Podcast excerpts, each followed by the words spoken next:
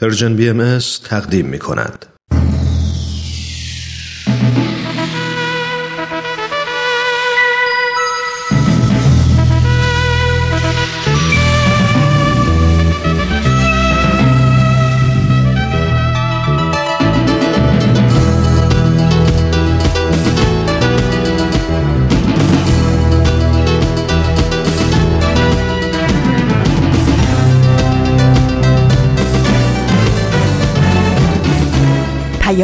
دوست. برنامه ای برای تفاهم و پیوند دلها.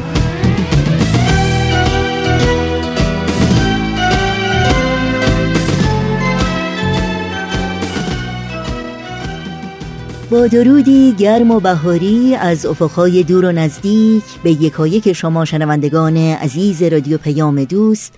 و با سمیمانه ترین شادباش ها به مناسبت عید اعظم رزوان، عید گل، سلطان عیاد به پیروان آین بهایی در سراسر جهان امیدواریم در هر گوشه و کنار و شهر و دیار این گیتی پهناور که با برنامه های امروز رادیو پیام دوست همراه هستید شاد باشید و اوقات خوب و پر امیدی رو سپری کنید. روز عید است بیاد است عشق ز پیمان فدا نوش کنی. مجده آمدن یار به دنیا بدهی. ساغر و شاهد و ساقی همه گل پوش کنی. نوشین هستم و همراه با بهنام پریسا و دیگر همکارانمون پیام دوست امروز هفتمین روز از ایام عید اعظم رزوان رو تقدیم شما می‌کنیم. نوبهار است و جهان پیرهن گل جامعه کهنه بیانداز که نو پوش کنی.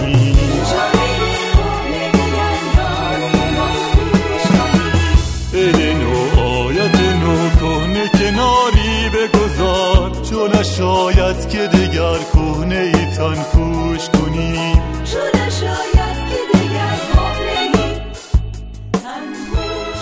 شنبه هفتم اردیبهشت ماه از بهار 1398 خورشیدی برابر با 27 ماه آوریل 2019 میلادی رو درگاه شمار ورق می‌زنیم. پیام دوست امروز رو با بخش تازه‌ای از مجموعه آن هجده نفر آغاز می کنیم و با برنامه سیاست نه چرا ویژه ایام عید اعظم رزوان ادامه میدیم و با پندها و پیمانها به پایان می‌بریم. به همین مناسبت برنامه ورقی از خاطرات رو در پیام دوست امروز نخواهیم داشت.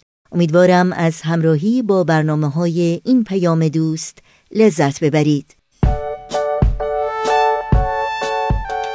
فراموش نکنید که مشتاقانه منتظر پیام های شما هستیم. نظرها و پیشنهادها پرسشها و انتقادهای خودتون رو با ایمیل تلفن و یا از طریق شبکه های اجتماعی و یا وبسایت رادیو پیام دوست با ما مطرح کنید و از این راه ما رو در تهیه برنامه های دلخواهتون یاری بدین. آدرس ایمیل ما هست info at persianbms.org امیدوارم از همراهی با برنامه های این پیام دوست لذت ببرید.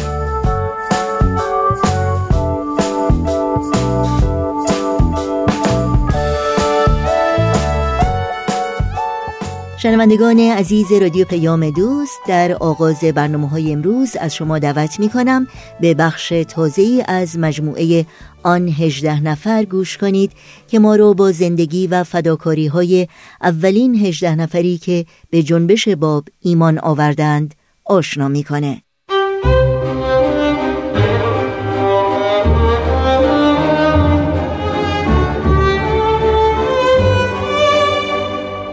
آن هجده نفر.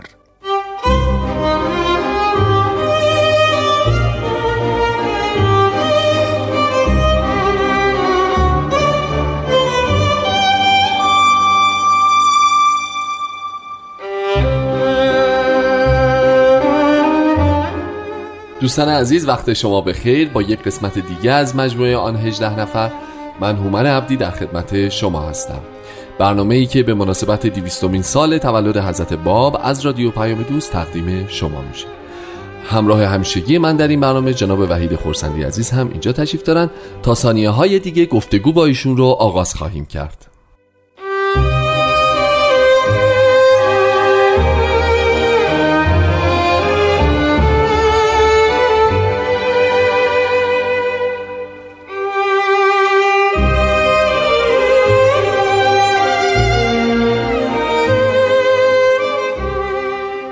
جناب خورسندی عزیز وقت شما بخیر. خوش اومدید به برنامه خودتون. خیلی خوشحالم که در خدمت شما و شنونده های عزیز هستم. متشکرم. خب اگه اجازه بدید برنامه امروز رو آغاز بکنیم. ما موقعی که صحبت از ملا حسین اولین مؤمن به حضرت باب میشه این رو همیشه در تاریخ مرور می‌کنیم که ایشون به همراه دو نفر دیگه وارد شیراز میشن و بعد اون اتفاقات میفته و حضرت باب رو ملاقات می‌کنند و بعد اون فاصله بالاخره بعد از ظهر تا صبح مؤمن میشن. می‌خواین راجع به اون دو نفر دیگه تو برنامه امروز صحبت بکنیم و بحث رو از اونجا آغاز بکنیم. بسیار خوب. پس اگر اجازه بفرمایید خواهش می‌کنم. درباره جناب میرزا محمد حسن یکی از اون دو نفر که برادر کوچکتر جناب مولا حسین و از حروف حی هستن صحبت رو آغاز بکنیم. بسیار هم عالی خواهد بود. ما در خدمتیم برادر کوچکتره. بله چند سالی از جناب مولا حسین کوچکتر بودند. پس وقتی که مومن می شدند بیست و چند سال بیشتر نداشتن.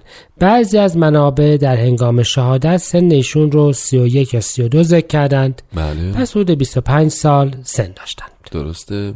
جناب خورسندی این دو برادر تا اینجا ما می‌دونیم که خب خیلی تشنه حقیقت بودند و تو این مسیر افتادن که ببینن که بالاخره وضعیت ظهور قائم و توصیه هایی که شیخیه می‌کردن بشه ترتیب بوده. اصولا یه ذره برامون تعریف کنیم فضای خانواده چون اصلا خانوادتا خانواده ملا حسین انسانهای مؤمن و جستجوگری بودن ظاهرا. اه، به هر حال میشه اینطور گفت که بعضی نمونه های درخشان در امر مبارک وجود داره که یک خانواده درخشیدند. بله. جناب ملا حسین دو برادر دیگر و دو خواهر داشتند. صحیح. پنج تا فرزند فرزند. بله. فرزند بزرگتر البته ایشون بودند. درست. وقتی که ایشان به کربلا میان دوازده سال قبل از ایمانشان. بله. وقتی به کربلا میان همراه خودشون در یکی از این اسفار این برادر کوچکتر خودشان رو و برادر کوچکتر رو و یکی از خواهران رو و مادرشون رو همراه میارند. خواهر دیگرشون هم بعدها از مؤمنین معروف بابی میشه بله. که در تاریخ امر بابی و بهایی بارها و بارها نامش خواهد آمد درست. پس جناب مولا حسین همراه این دو برادر و خواهر محترمشون به کربلا کربلا. میان. اون مادر و خواهر در خانه سید کازم رشتی معاشر همسر او میشند بله. و به این ترتیب در معرض تمام اتفاقاتی بودند که در این سالها به تدریج اتفاق افتاده. درسته.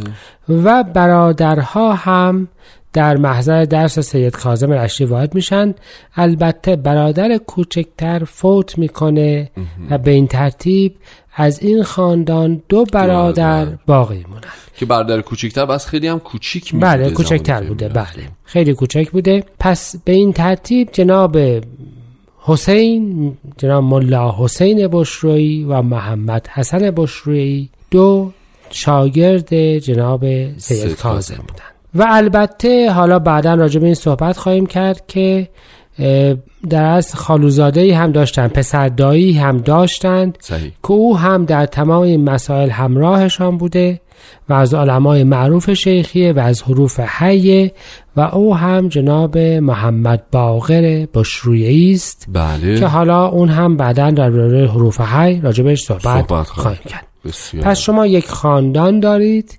درسته؟ که که, همه جویای حقیقت جویا در هند و زل بله در دغدغه ذهنی رو دارن. بله خلاصه. می‌خوام از بکنم یه مقدار شبیه خاندان شاید طاهره. آها.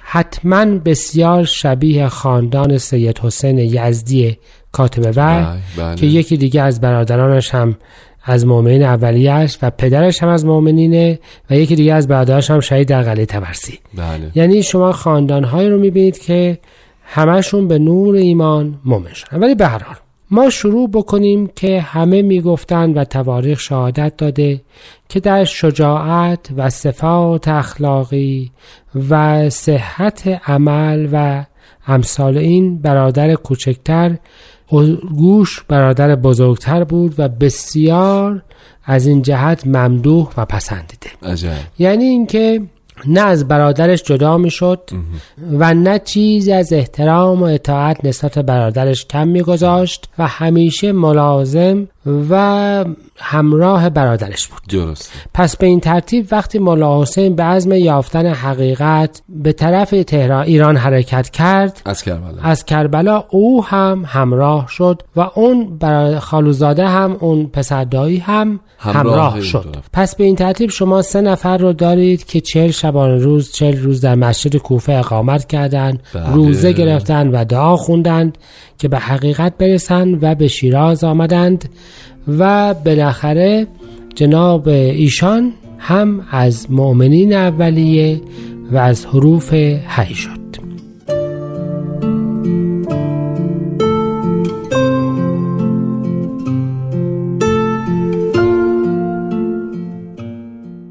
حضرت باب میفرمایند ای حروف حی ای مؤمنین من یقین بدانید که عظمت امروز نسبت به ایام سابق بی نهایت بلکه قابل قیاس نیست.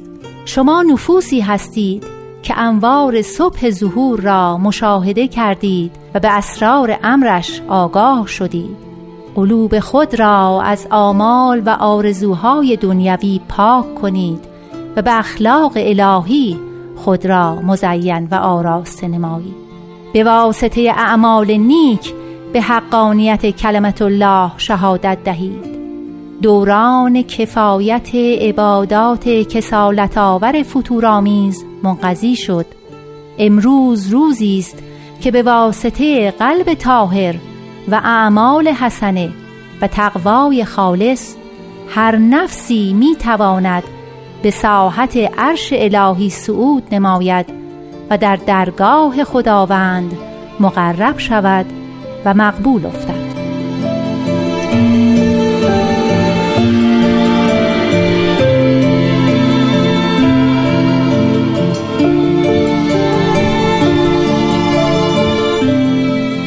خب جناب خورسندی عزیز پس میرزا محمد حسن به اتفاق پسر دایی و ملا حسین وارد شیراز میشن با یه فاصله زمانی به نسبت ملا حسین. حضرت باب رو پیدا می‌کنن و به حضورشون مؤمن میشن درسته؟ بله از این به بعد چه اتفاقی میفته؟ از این به بعد ملا حسین معمور به تبلیغ در مسیر اصفهان تا تهران و امثاله بله. میشه او هم تا جایی همراه ملا حسینه اما جدا میشه و میره به کربلا آها میره به کربلا و در کربلا تبلیغ می‌کنه و مادر و خواهر خودش رو که در کربلا توسط ملا علی بستامی مؤمن شده بودند بله. در همراه اونها میشه. پس ایشون بعد از تبلیغ در ایران میره در کربلا و همراه مادر و خواهر خودش میشه درسته. و همراه حضرت طاهره و خانواده خودش مسیر حضرت طاهره رو ادامه میده. یعنی در تمام این واقعات همراه بوده. و تا قزوین همراه او تا قزوین میاد همراه همراه طاهره میاد. یعنی اون پروسه کرمانشاه بله همه اون پروسه مصیبات بغداد و غیره رو بله، همراه. بوده و هم مواظب خانواده و هم همراه بوده. صحیح. از قزوین جدا میشه خانواده خودش رو به تهران و به خراسان به مشهد می‌بره. آها. و می‌رسه در زمانی که ملا حسین هم در, در مشهد, مشهد. شروع به تبلیغ کرده بوده. درسته. به این ترتیب دوباره با ملا حسین همراه میشه و این بار دیگه جدا نمیشه, نمیشه.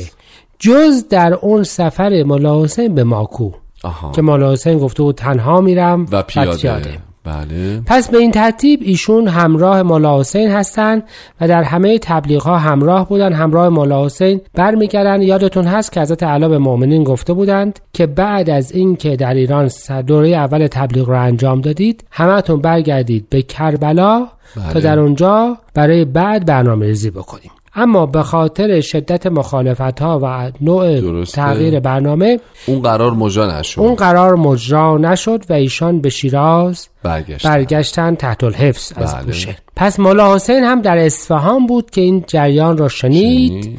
و فهمید که دیگه به کربلا رفتن معنا و امکانی نداره, نداره.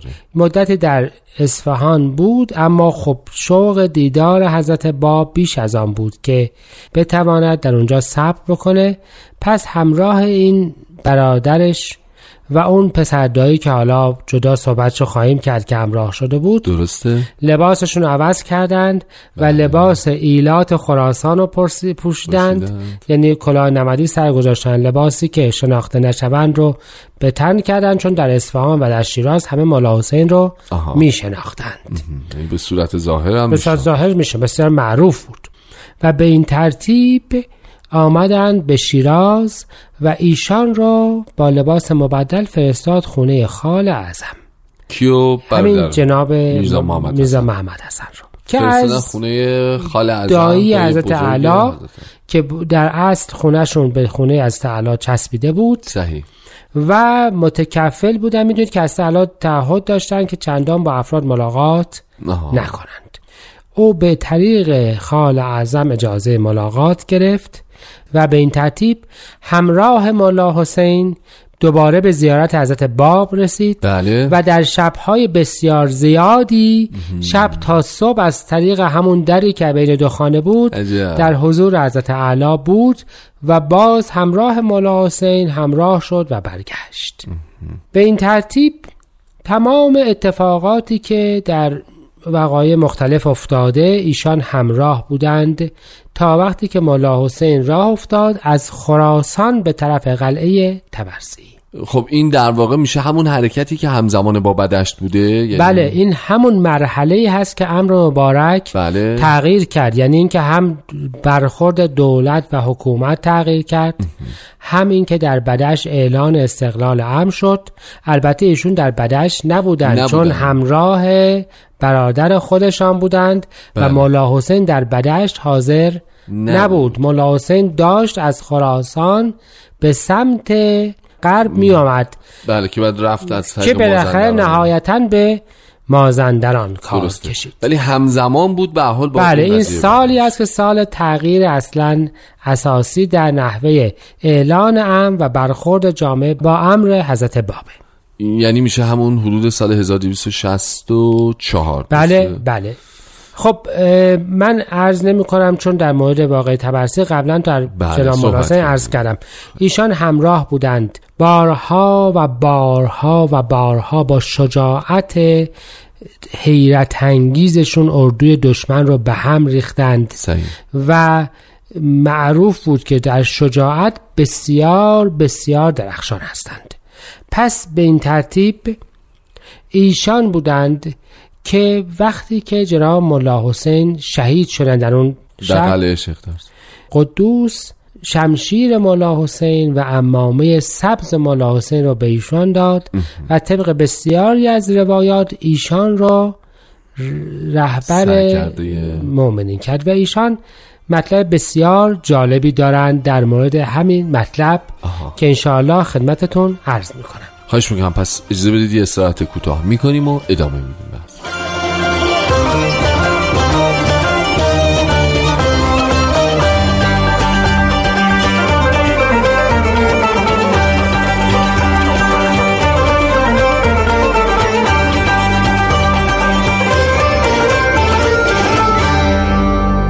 خب با برنامه آن 18 نفر همراه هستید. جناب خورسندی عزیز پس ما رسیدیم به اینجا که الان قلعه شیخ تبرسی رو داریم در قلعه هستیم. جناب ملا حسین شهید شدن و بعد جناب قدوس مسئولیت دفاعی قلعه رو به ملا محمد حسن سپردن. درسته؟ بله.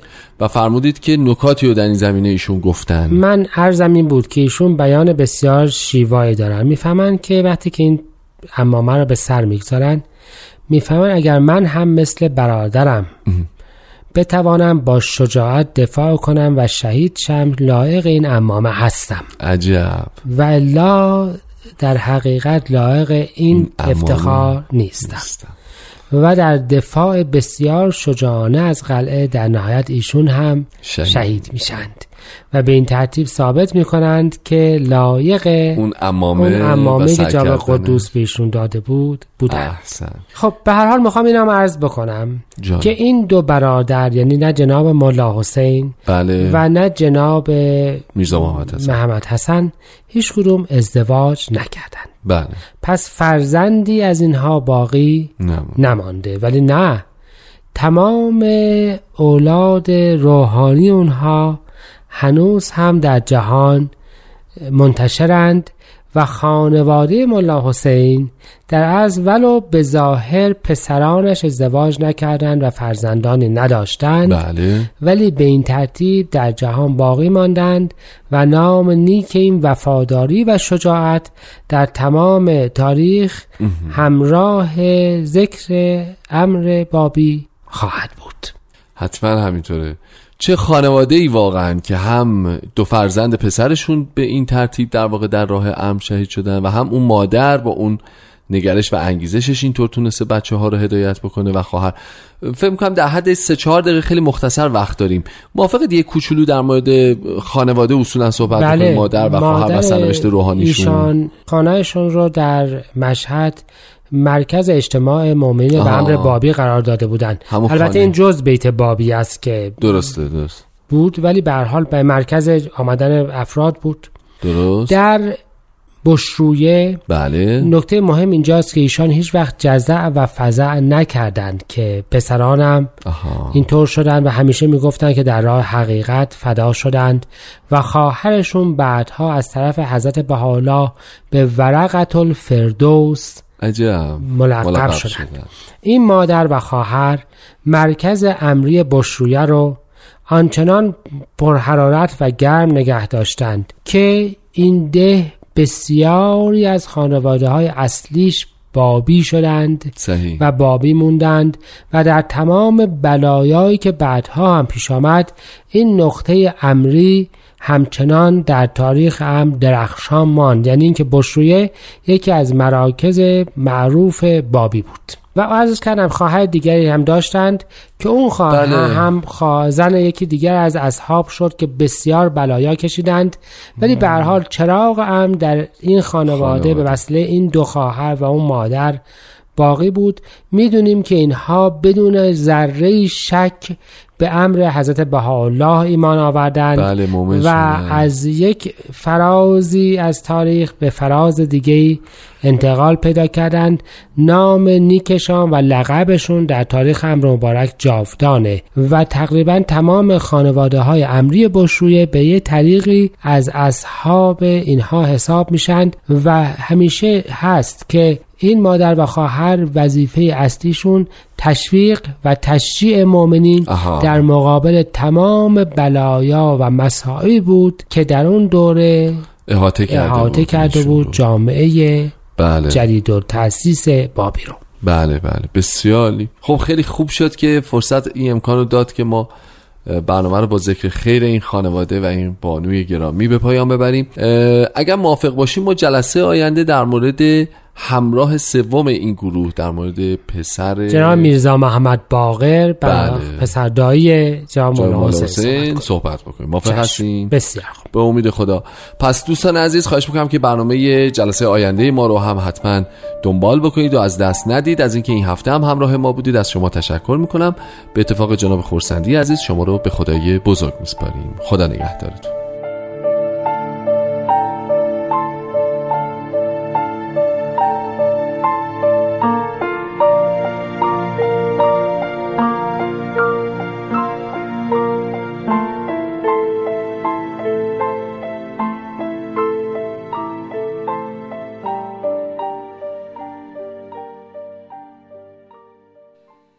شنوندگان عزیز رادیو پیام دوست هستید و برنامه رو از مجموعه آن 18 نفر شنیدید که امیدوارم لذت بردید.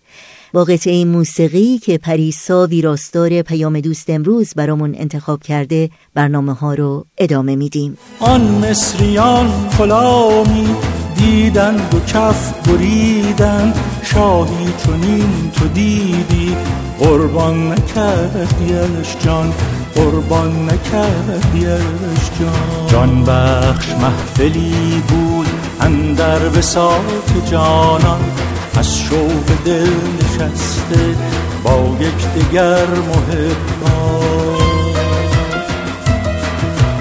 آن شم آتشین رخ در آن میان روشن.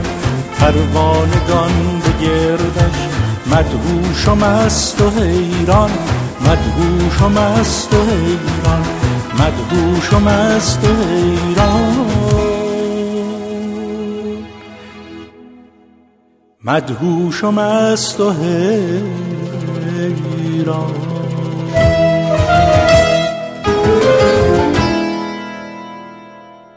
شنوندگان عزیز رادیو پیام دوست در طی روزهای آینده تا سیزدهم اردیبهشت ماه فیلم مستند The Gate یا سید باب با برگردان فارسی از دو تلویزیون ماهواره‌ای پارس و اندیشه به وقت تهران پخش خواهد شد. این فیلم که شرحی است در مورد زندگی حضرت باب بنیانگذار آین بابی و مبشر آین باهایی از تلویزیون پارس روزهای شنبه هفتم اردیبهشت ماه ساعت 16 و 30 دقیقه یک شنبه هشتم اردیبهشت ماه ساعت 18 و 30 دقیقه دوشنبه نهم اردیبهشت ماه ساعت 18 و 30 دقیقه و چهارشنبه یازدهم اردیبهشت ماه ساعت 16 و 30 دقیقه به وقت تهران پخش خواهد شد. از تلویزیون اندیشه این فیلم رو می‌تونید روزهای سهشنبه دهم اردیبهشت ماه ساعت 22 و 30 دقیقه چهارشنبه یازدهم اردیبهشت ماه ساعت دوازده و سی دقیقه. پنج شنبه دوازدهم اردیبهشت ماه ساعت بیست و یک و سی دقیقه. و جمعه سیزدهم اردیبهشت ماه ساعت دوازده و سی دقیقه. به وقت تهران تماشا کنید. سیاست نه چرا؟ عنوان مجموعه است ویژه ایام عید اعظم رزوان از رادیو پیام دوست که در این ساعت با هم به بخش تازه از اون گوش می‌کنیم.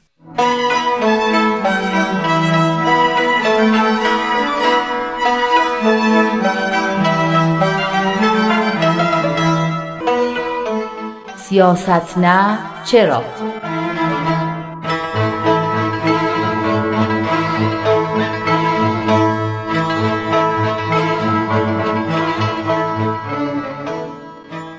هفتمین روز عید رزوان بر شما مبارک.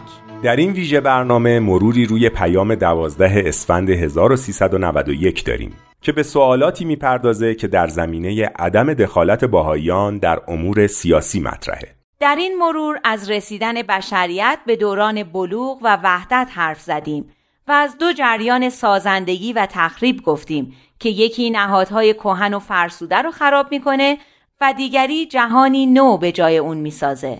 و گفتیم که باهایان میکوشند تا نمونه ای از تمدن آینده رو بسازن و در مقابل چشمان بشریت قرار بدن.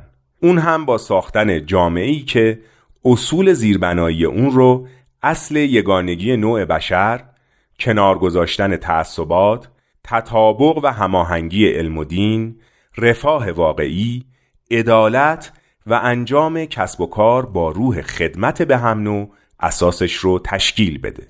در این راه اونا با مسائلی از این دست روبرو هستند که چطور به دور از تفرقه با روح ستایش و نیایش خداوند جامعه‌ای بسازند که سعی می‌کنه به سطوح بالاتری از وحدت فکر و عمل برسه. صمیمیت و همکاری قلبی بین افراد به وجود میاره.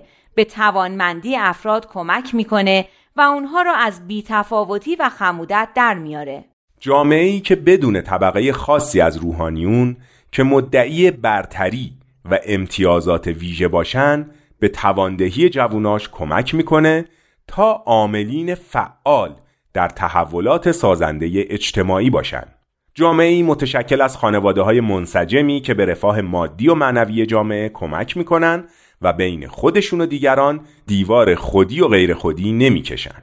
و شاید از همه مهمتر جامعه‌ای که امور خودش رو از طریق مشورت سر و سامان میده.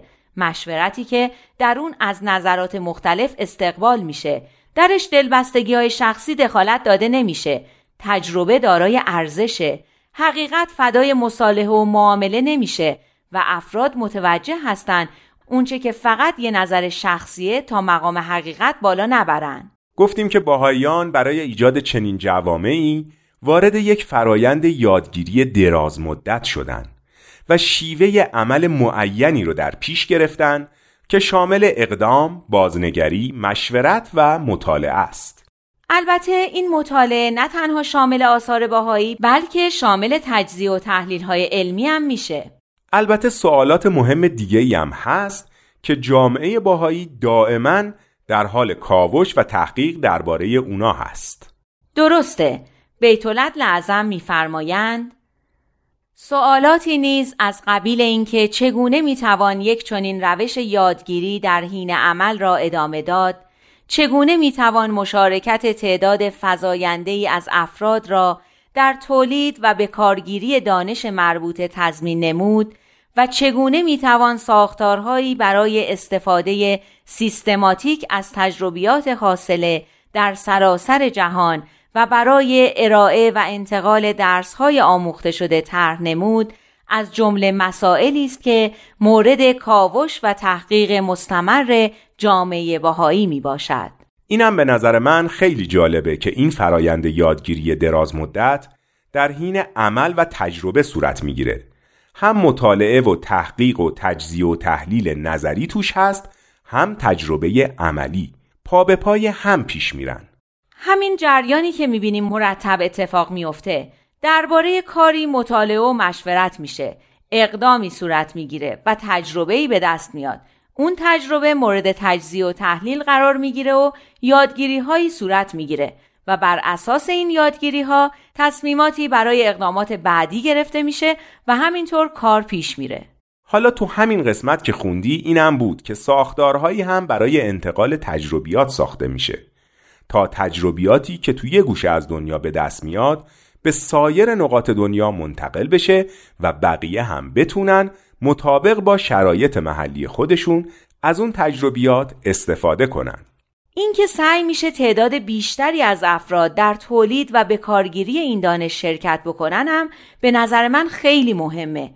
چون هر چقدر افراد بیشتری به این فرایند یادگیری و سازندگی وارد بشن این جریان انرژی و توانایی فوقالعاده بیشتری به دست میاره و زودتر به هدف خودش که ساختن یه تمدن جدیده می‌رسه. اما این تجربیات و یادگیری ها در همه نقاط جهان به طور پراکنده صورت نمی‌گیره همونطور که بیتولد لعظم میفرمایند مسیر کلی این فرایند یادگیری از طریق یک سلسله نقشه های جهانی هدایت می شود که جهت و چهارچوب آن را بیت العدل اعظم تعیین می کنند. بله این تجربیات در مسیری صورت می گیرند که جهت و چارچوب اون رو بیت العدل اعظم تعیین می کنند و جامعه های ملی هم هر کدوم در این چارچوب نقشه ها و برنامه های خاص خودشون رو طراحی می کنند. حالا واژه کلیدی یا کلید واژه این نقشه ها چیه؟ پرورش قابلیت آفرین حالا این پرورش قابلیت یعنی چی؟ خودشون میفرمایند بالا بردن سطح توانمندی سه شرکت کننده در این اقدام جمعی یعنی افراد، جامعه و مؤسسات.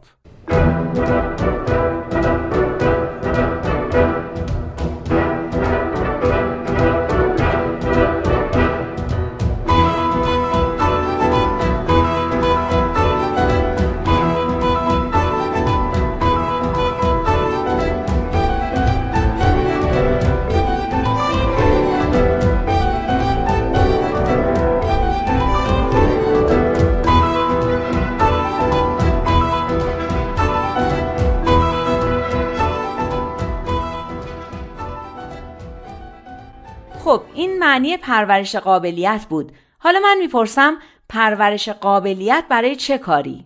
اینم جوابش تو خود پیام هست. میفرمایند که بالا بردن سطح توانمندی همین سه شرکت کننده ای که گفتیم تا چیکار کنن؟ تا پایه های حیات روحانی را در همه جا از دهکده های بیشمار در مناطق روستایی گرفته تا محله های شهرهای بزرگ تقویت نمایند. رفع برخی از نیازهای اجتماعی و اقتصادی ساکنین محل را وجهه همت خود قرار دهند در گفتمانهای رایج مشارکت نمایند و در عین حال انسجام لازم در روش ها و رویکردها را حفظ کنند. یعنی به طور خلاصه تقویت حیات روحانی در جوامع روستایی و شهری خودشون رفع نیازهای اجتماعی و اقتصادی محل شرکت در گفتمانهای محلی و در عین حالی که همه این کارها را انجام میدن حفظ یکبارچگی در روشها و رویکردهای خودشون در اینجا بیت العدل اعظم به یه موضوع مهم و اساسی دیگه که رابطه بین فرد، جامعه و مؤسساته می‌پردازند.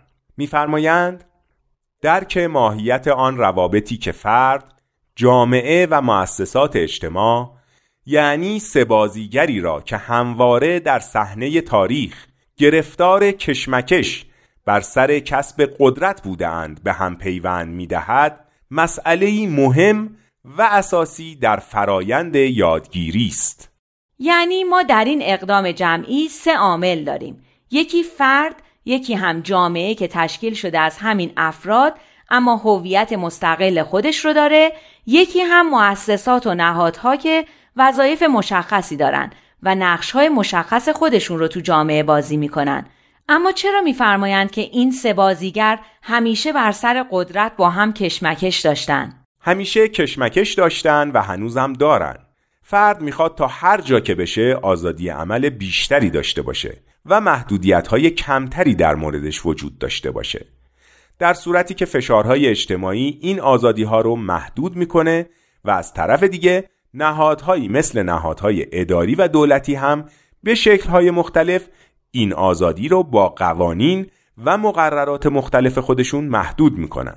اینه که از نظر قدرتی که این سه عامل دارن انواع مختلفی از جوامع به وجود اومدن.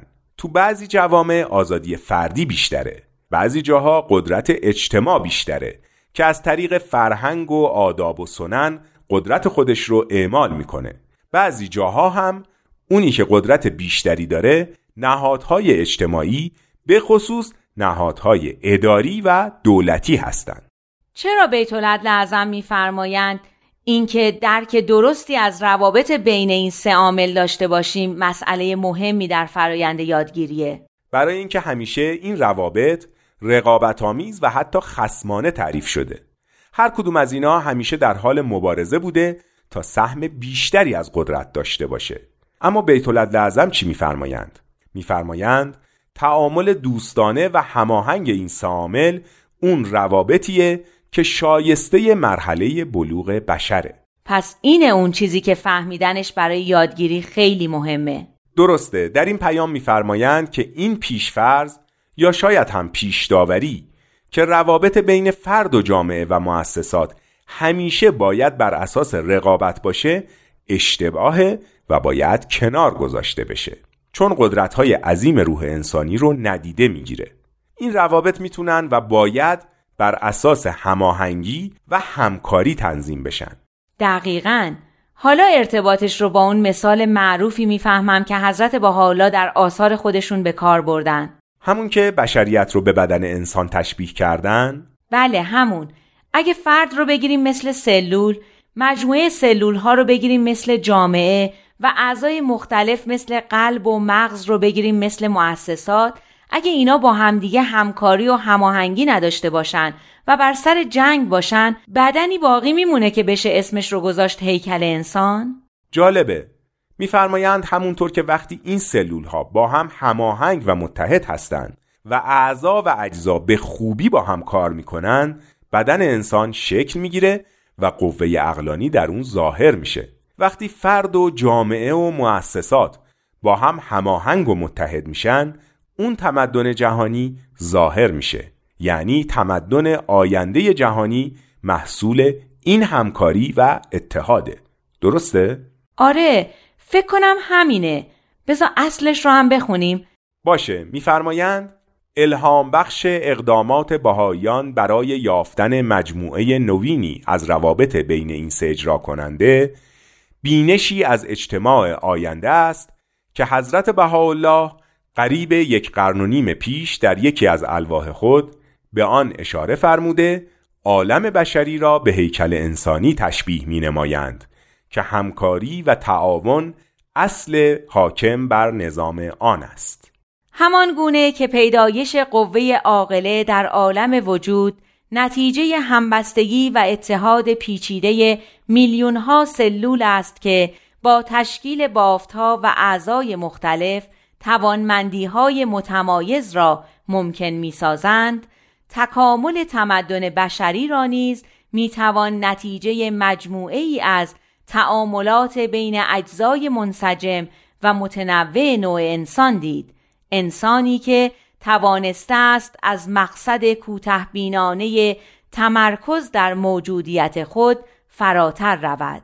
همانطور که زیستایی هر سلول و هر عضو به سلامت تمامی بدن وابسته است به همین ترتیب رفاه هر فرد هر خانواده و هر ملت را باید در رفاه تمامی نوع بشر جستجو نمود.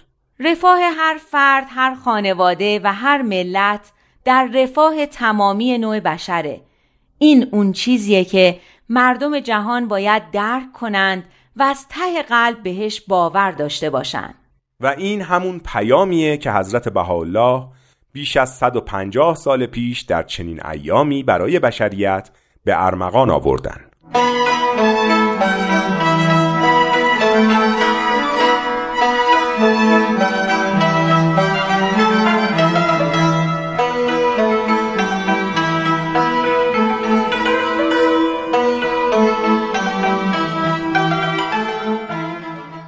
پندها و پیمانها.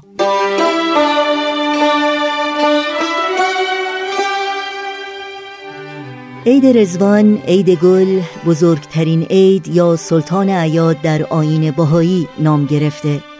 عید رزوان دوازده روزه که روزهای اول، نهم و دوازدهم اون از تعطیلات رسمی دینی برای پیروان آین باهایی در سراسر جهانه. در ایام رزوان حضرت بهاءالله بنیانگذار آین بهایی رسالت آسمانی خودشون رو علنا اعلان کردند و پیام صلح و دوستی و عدالت و یگانگی رو به اهل عالم هدیه دادند. تا جهان از تاریکی ظلم و نادانی و نابرابری و بیگانگی آزاد بشه و به نور دانش و آزادی و عدالت و یگانگی روشن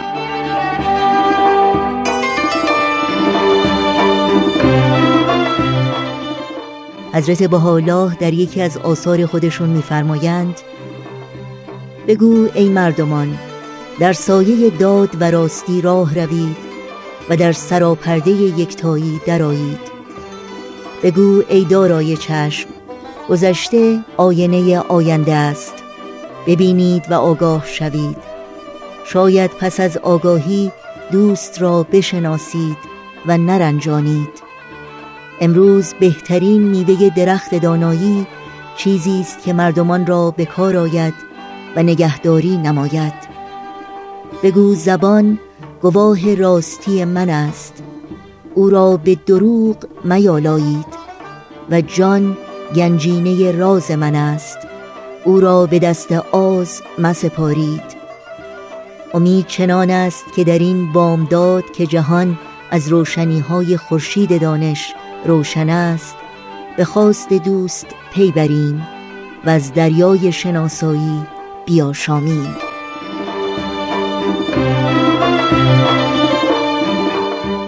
فرخنده عید اعظم رزوان بر پیروان آین بهایی در سراسر جهان مبارک و خجسته باد.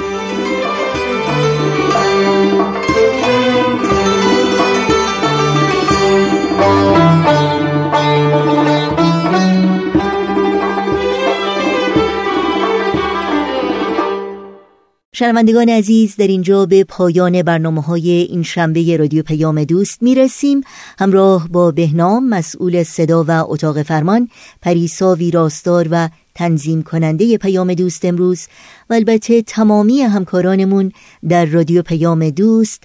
بار دیگر عید اعظم رزوان رو به پیروان آین باهایی صمیمانه تبریک میگیم و همگی شما رو به خدا میسپاریم. تا روزی دیگر و برنامه دیگر شاد و پیروز باشید.